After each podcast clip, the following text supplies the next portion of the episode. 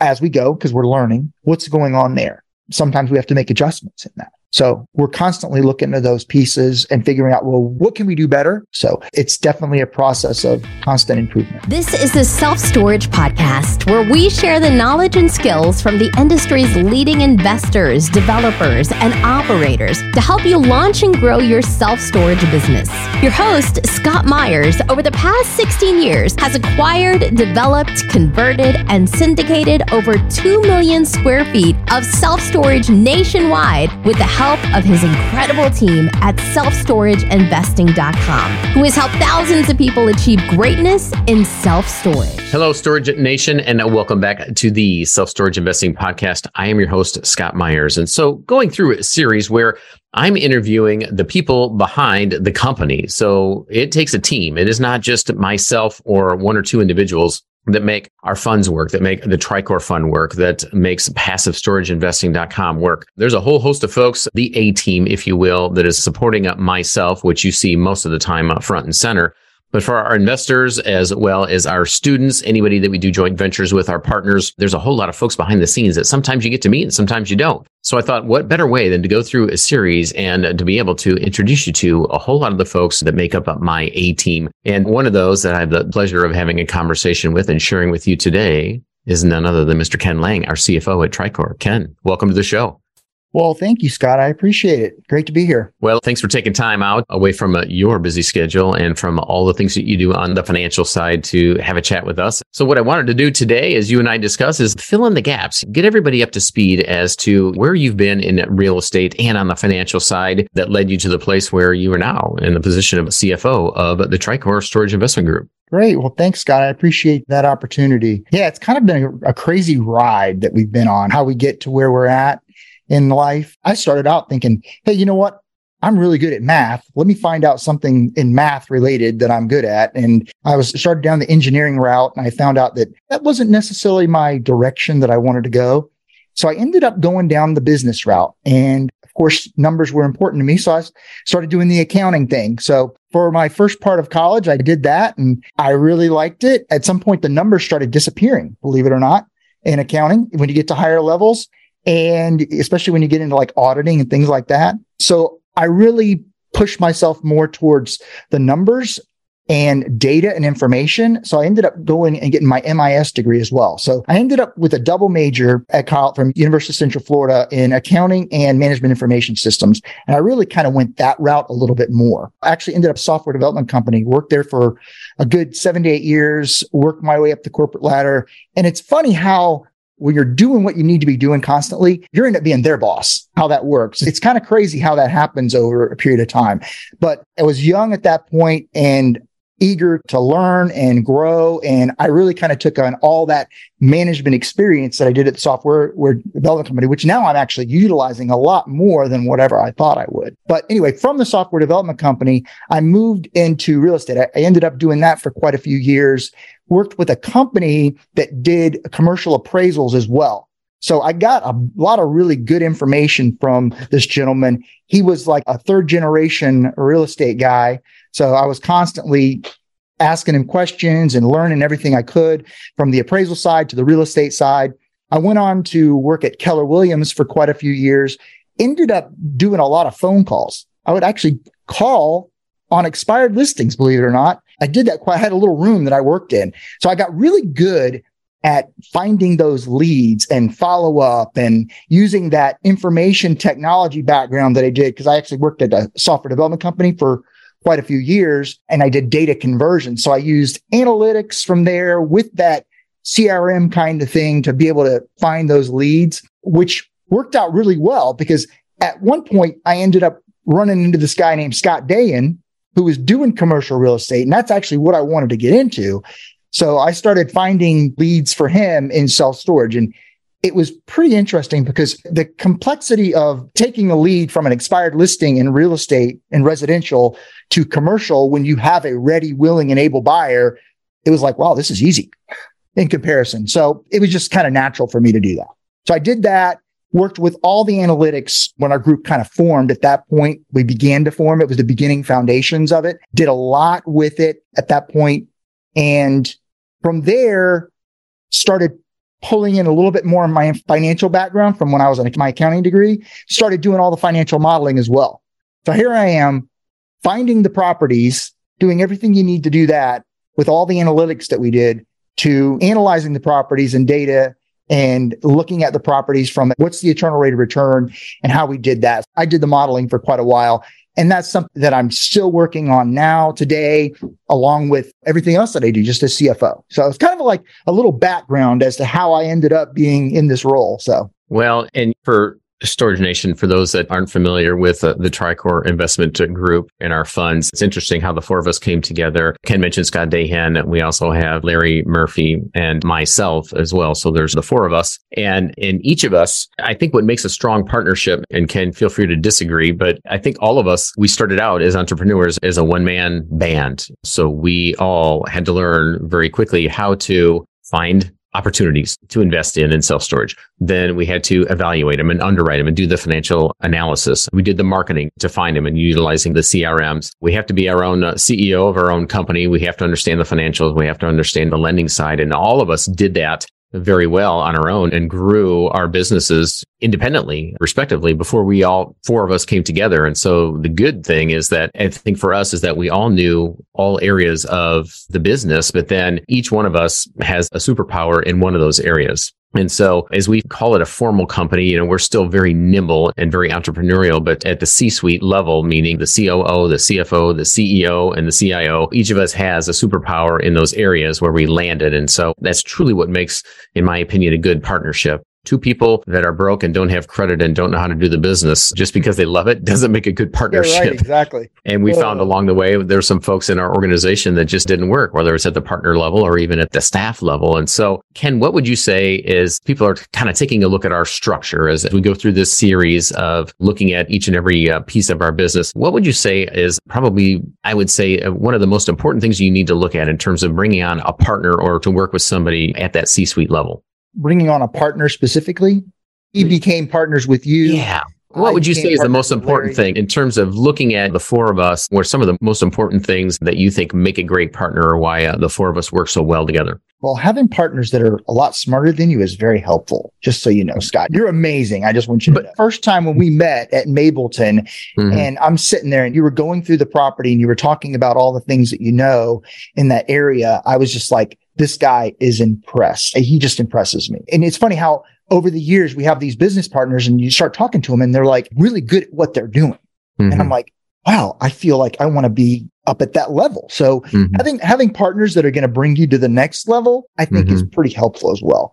Plus the integrity that you bring to the table mm-hmm. as well. And all of our team does actually. So there's mm-hmm. certain things that Scott Dahan does really well. And I'm like, I'm not that type of person. I'm not that sales guy. Like you're a sales guy, you're a marketing guy. Scott is, he's ready to kill it all the time. So mm-hmm. those are the type of things that I look for. Those are some strengths that maybe I'm a little weaker on as well. Mm-hmm. Those aren't my strengths.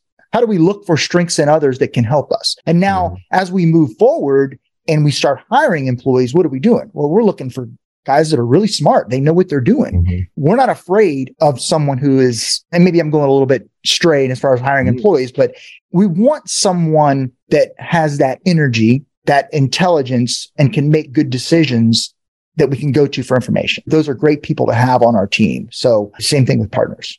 Mm-hmm.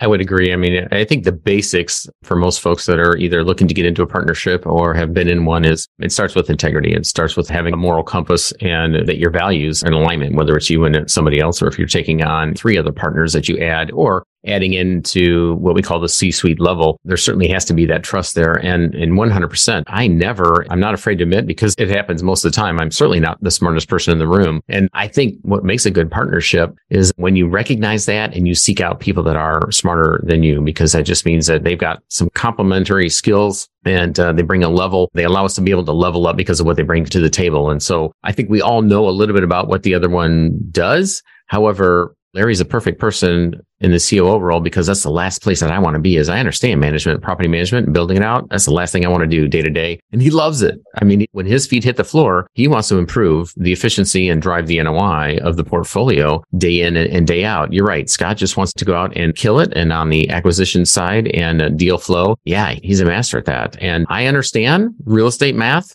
And I love digging into each and every line in terms of the expense and the income and getting to that bottom line and seeing how this deal either is, could, or does make money. But I'm thankful for you because I don't want to do it all day long and what you bring to the table as well. And so I guess bring it full circle, folks. If you're looking to bring out a partner, there really should be somebody that, that you feel is smarter than you or smarter than you in some areas that you're very well aligned. Because if they don't bring anything to the table, pretty soon you're going to recognize that this partner is probably not bringing much to the bottom line. It is just now an expense. That is the worst place to be in a partnership we've each got to own our areas, right? And be the yep. best at what we're doing in that particular area. Mm-hmm. And then to be able to depend on your partners to be able to pull their weight and know that they're going to be there for you too mm-hmm. when it mm-hmm. comes right down to it. So all right, Ken. So we talk about the C suite. We talk about a CIO, a CEO, a COO, and a CFO. For some folks, that may be a little confusing. They just think that the C level means that they're just higher up and they needed a title, but they don't necessarily have those particular functions. So let's talk about the CFO role. What exactly is in your wheelhouse and what do you look to do and what type of effect are you making on the portfolio day in and day out? I was thinking about that role just recently because we're in the process of looking for a comptroller and understanding what that person does versus what I do. I think there's a lot of overlap in those positions, but of course I'm looking at it more from the thousand foot view, making sure everything kind of comes together, right? Looking for the problems that could occur and how the operations team it needs to do their job and what do they need right to make their job successful i want to make it as easy as possible but i also want to make sure hey that auditing class that i had way back when, I think about those things all the time. I have to have checks and balances. So I'm looking for everything number related, I'm touching in one way or the other, interacting with our bookkeepers, interacting with our CPAs, interacting with our auditors, and then validating all the information that comes back from these folks because it's not always perfect. And I've got to do research to find out, well, what happened with this particular item a lot of times. And that does occur, but we'll find it and we'll figure it out and get things the way they need to be. And then, of course, doing that comparison on month end and month out, what's going on with the properties and making sure that they line up with what our original vision was. So we're looking at the financial modeling and we've constantly, we've tweaked our models, what we're doing as we go, because we're learning. We have learned. And now we're taking that and we're going, okay, so now the property is performing. What's going on there? Sometimes we have to make adjustments in that. So we're constantly looking at those pieces and figuring out, well, what can we do better? Right. What problems or areas have we come across that we can fix next time around? So it's definitely a process of constant improvement. If you're already investing in self storage and you're looking to grow and scale your business, then you need to join the Self Storage Mastermind.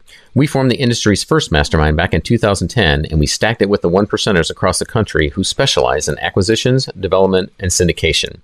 This exclusive group of storage rock stars meets once a quarter in private settings to combine business and VIP experiences that you won't find at any of the trade shows in Las Vegas or at the other copycat masterminds. So if you're looking to become part of an advanced community that openly shares best business practices, along with the largest pipeline of off market deals and access to the top private equity resources, then you need to be in the room.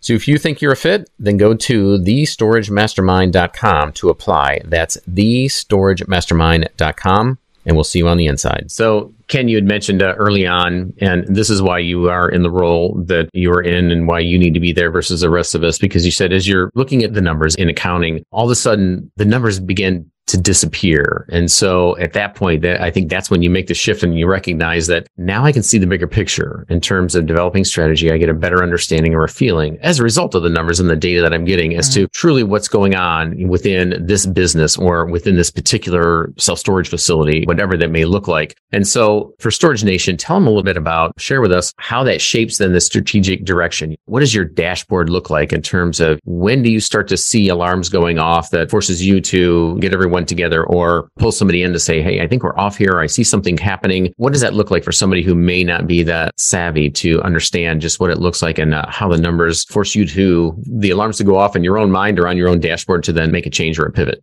I do work in tandem with Scott Dahan on, on a lot of those when it comes to the financial stuff as well. But I'm always looking on a monthly basis. We're looking at those revenue items as they come through. And that can definitely see, well, is that property going in the right direction. So that's on a monthly basis. And then, of course, we're doing quarterly reviews as well on each one of those. But daily, I'm looking at the bank accounts and I'm seeing what's going on with the bank accounts to make sure things get allocated properly. and make sure when I do find something that doesn't seem correct, that I'm getting together with the CFO, not the CFO, COO, Chief Operating Officer. Yeah, what are you talking about? Those C's earlier, right? And the VP of Operations, Anthony Golf. And I'm talking to them and saying, well, here's the process.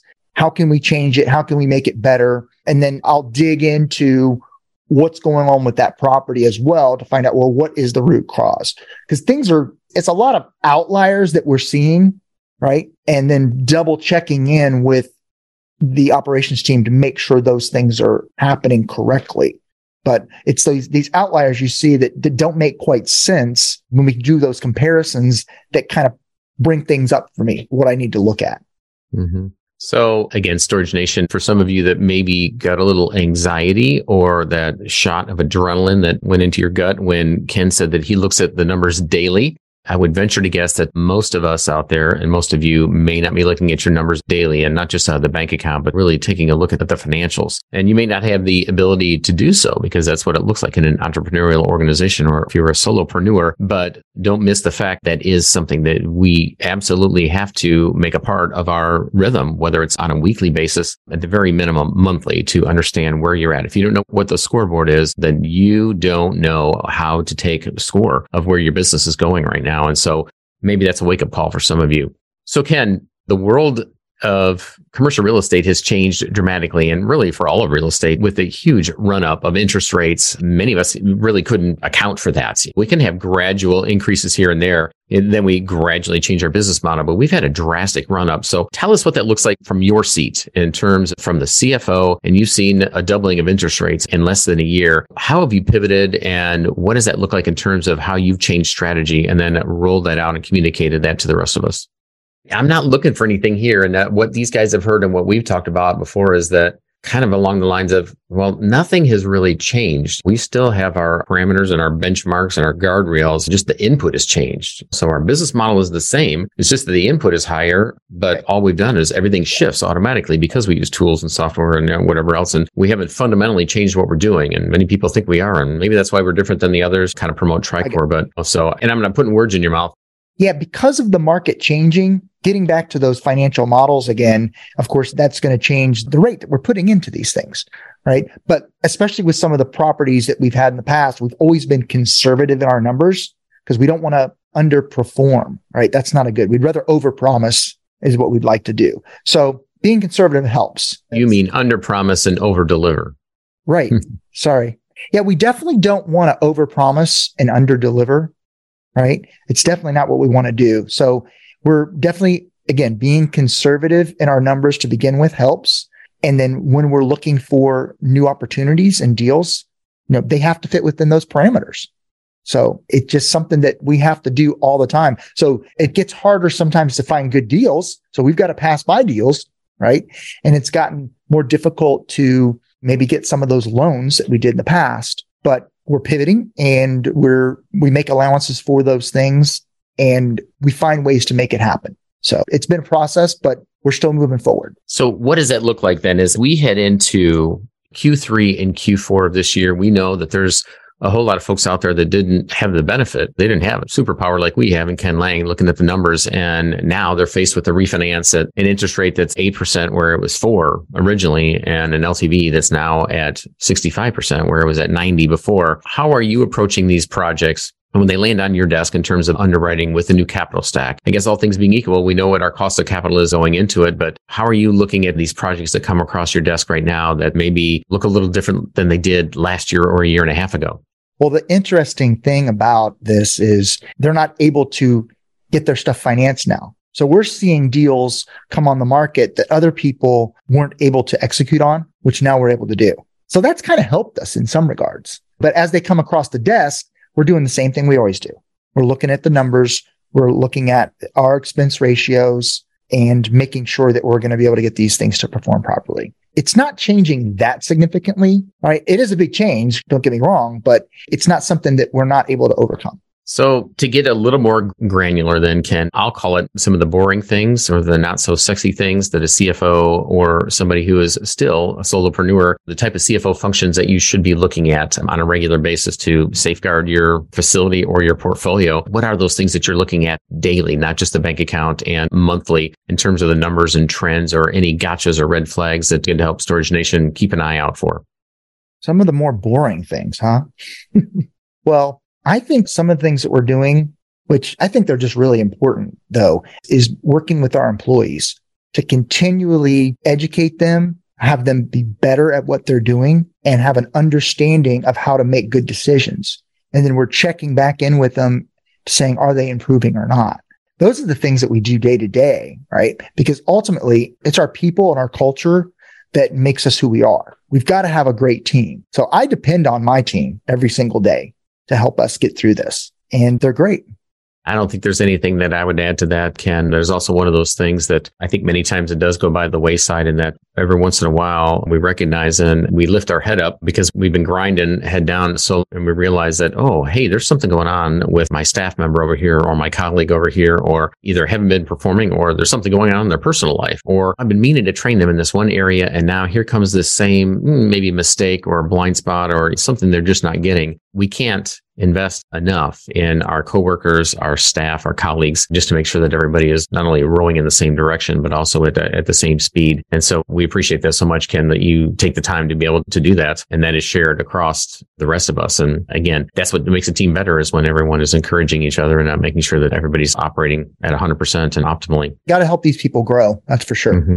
100%. Well, Ken, from your seat, from your office as the CFO, what excites you the most about the next phase that we're heading into in this economic cycle and what that looks like for TriCore? Hmm. Well, I'm really hoping that interest rates go down. That would be great, right?